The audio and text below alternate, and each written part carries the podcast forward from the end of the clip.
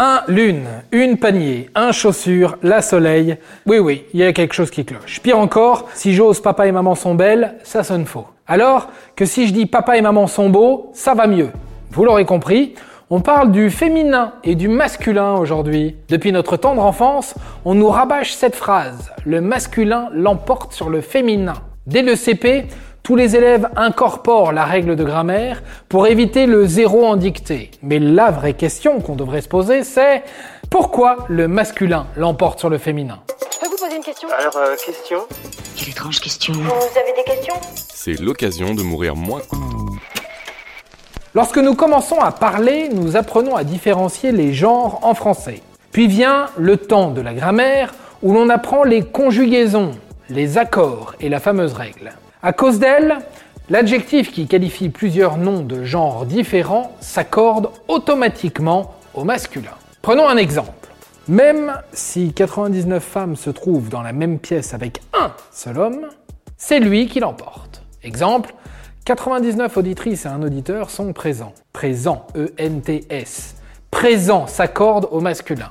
Dans d'autres langues, comme en allemand, les adjectifs sont neutres et invariables, donc pas de souci. Si cela nous semble évident, attention, cette règle n'a pas toujours existé. Avant le XVIIe, il existait l'accord de proximité. Mais qu'est-ce donc l'accord de proximité? En réalité, les gens faisaient un peu comme ils le souhaitaient, en fonction de ce que l'on trouvait le plus naturel.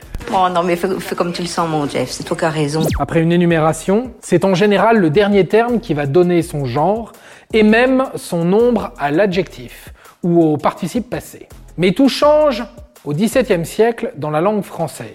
L'usage ancien de l'accord de proximité est soudainement combattu par des académiciens qui mettent en place l'accord selon le genre le plus noble.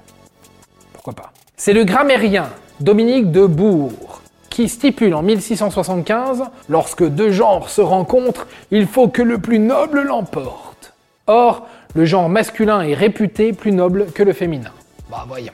Comment peux-tu croire des conneries pareilles? Pire encore, un siècle plus tard, le grammairien Nicolas Bosé complète élégamment en 1767 Le genre masculin est réputé le plus noble que le féminin à cause de la supériorité du mâle sur la femelle. Il justifie cette décision en ceci que c'est une évidence que l'homme est mieux que la femme et donc que la langue doit suivre. Mais malgré ces arguments, disons un peu bancals, ça ne prend pas l'accord de proximité continue à dominer. C'est au moment de la scolarisation obligatoire en 1830 pour les garçons et en 1880 pour les filles que la règle s'installe durablement.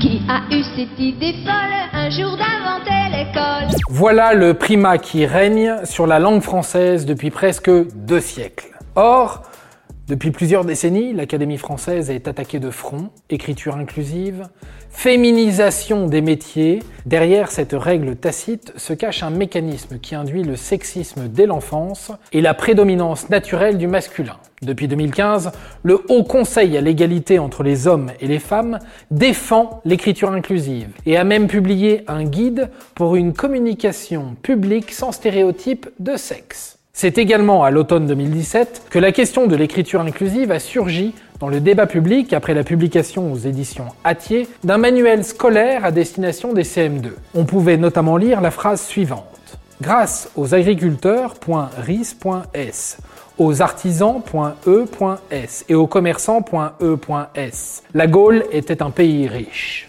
Scandale pour certains, normal pour d'autres. Ne fais pas un peu trop là Maintenant, vous savez pourquoi le masculin l'emportait sur le féminin. Et pourquoi il serait peut-être bon d'envoyer cette règle à la poubelle. Je vous salue toutes et tous.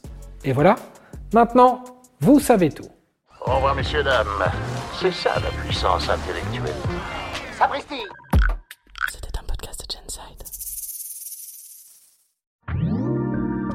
Si tu as aimé ce podcast, c'est le moment de t'abonner, de laisser une note ou un gentil commentaire. Et si tu as fait tout ça, eh bien merci, car ça nous aide beaucoup.